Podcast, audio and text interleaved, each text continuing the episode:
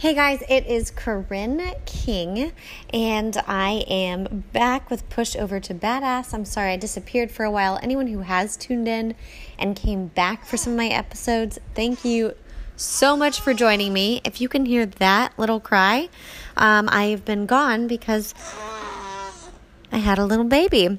Um, but I'm ready to jump back on the saddle, excited for you to join me for today's episode. Today's episode, we are covering stop being so damn dependable. Um, you know, being dependable is a great quality to have. Uh, it's a great quality amongst friends and amongst work. I bet you when you go into an interview, Madeline is joining us today, by the way. That is my little girl that I had. So don't mind the random cries. I don't want to have to redo this and it not be natural and what's coming from the heart. So going back to stop being so damn dependable. Yes, it is a great quality quality to have and I bet any company or business they would love to hear that when they when they ask you the question, what are some of your positive attributes and why should we hire you? They would love to hear you are dependable. They want to make sure you show up and that they can depend on you. So that is a great thing. But I do think that there is a fine line of where people take advantage of someone who is dependable. A lot of times when you are the dependable individual and someone asks you to drop something or they tell you to jump and you just say how high, that's typically some of the traits of someone who is really dependable. So I'm wanting us to rephrase that and rethink about what being dependable means. And, you know, I was always one of those people that worked extra hours. My boss always knew I would be there if she asked. And you know what that meant when I was that dependable, when I was so damn dependable?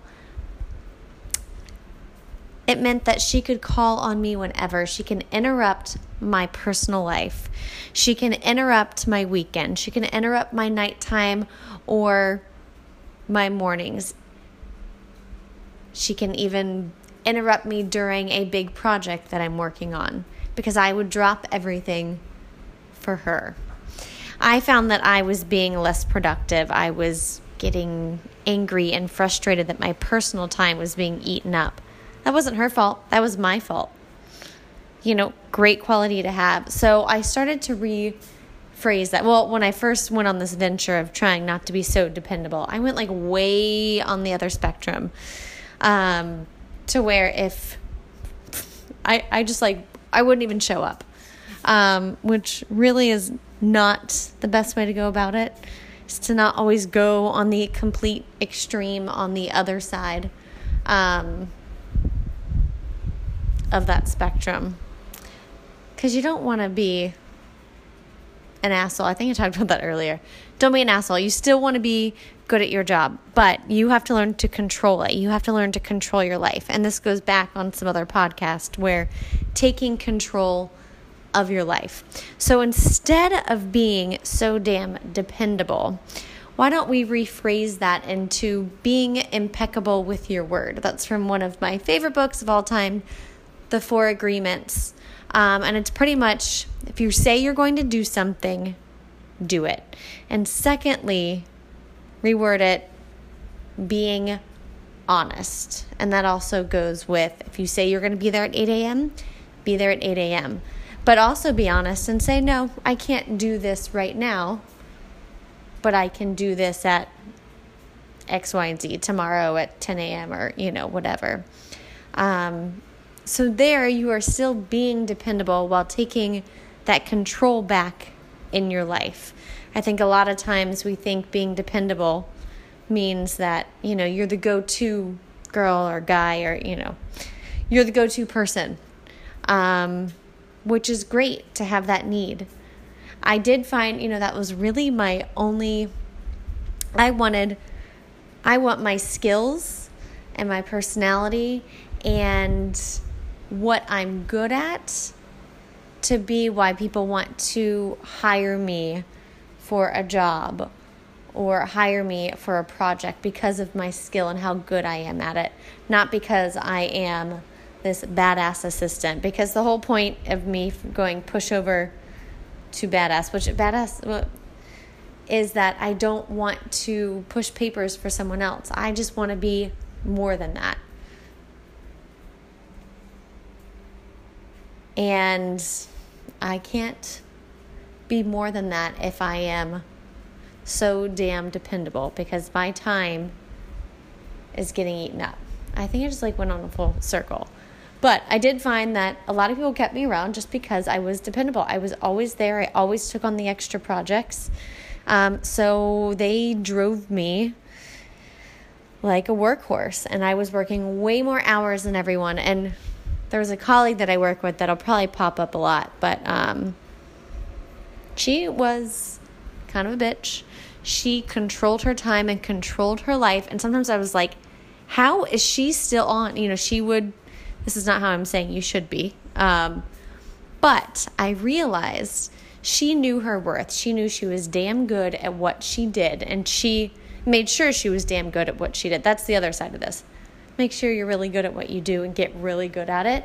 So you can take a bit more control of your life. Because then people will hire you and keep you on because of your skills, not just because you stick around.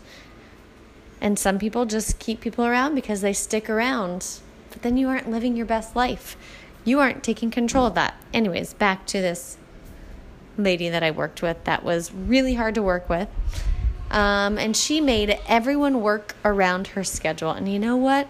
We all did even the boss, because we all knew how good she was at it and she took control of her time. You know, if a time didn't work for her for a meeting or something, uh, she would reschedule it. She was, I mean, the downfall to that on the other spectrum, she was very far from being dependable or being a team player, which is still important. Um, but it made me rethink my obsession with being dependable and that go to girl. So I started working on my skill and I showed and my worth. And I stood up to people. I was honest and impeccable with my word. If I said I'm going to do something, I did it. I completed the task. I ask, you know, for example, a project, I will have it done by Friday 2 p.m. Always had it done Friday 2 p.m. or beforehand, rather than my boss saying, I need this today. And I told her, unfortunately, I can't get to that today because I have X, Y, and Z, or it's the end of the day, or, you know, but I can do it by this time. So make sure to be impeccable with your word and honest. And honest means kind of sticking up for yourself because you're probably, that's really where I come off with like, be honest, is stick up for yourself. If your boss is writing you at 6 a.m. to do something, just say no, you're not going to do it. Or, you know, how about a new time? And that's really all I have for. I thought it would be longer than this, but now I've just repeated myself a lot. But think about it. Are you that dependable individual in your office? It feels great knowing that everyone comes to you, but are they coming to you because you're the only one that will pick up the slack, that they can walk all over, that they can make you do things because they might want to leave early on a Friday and they start leaving early on a Friday all the time, which means now you're taking on their project and you're working later all the time. Know your worth. And really try, and again, this isn't eliminating being dependable from your skill set, it's just controlling how you are that dependable one to others. And make sure you are also that dependable person for yourself. When you're putting yourself second after everyone, they are now controlling your life. This goes way back, I think, to like one of my first uh, uh podcasts, but this is just you taking control of your life. The more you take control of your life, the more you will become that badass that you want to be and drop that pushover business in your life that you've always been. So, anyways, think about it, take it out to the field, test it out, go journal a little. You'll find that's one of my favorite things to do about, and that's how I actually came up with this topic. Was I don't know I just started free writing about me being so darn dependable and how that has caused other people to control my life and how I can still be dependable and not be so damn dependable and take the control back. So think about it, write about it, take it out to the field, and good luck. And um, thank you for joining me for today's episode of Stop Being So Damn Dependable. And I look forward to having you back. And I will try and get some more podcasts up since it looks like I took about a month break. All right.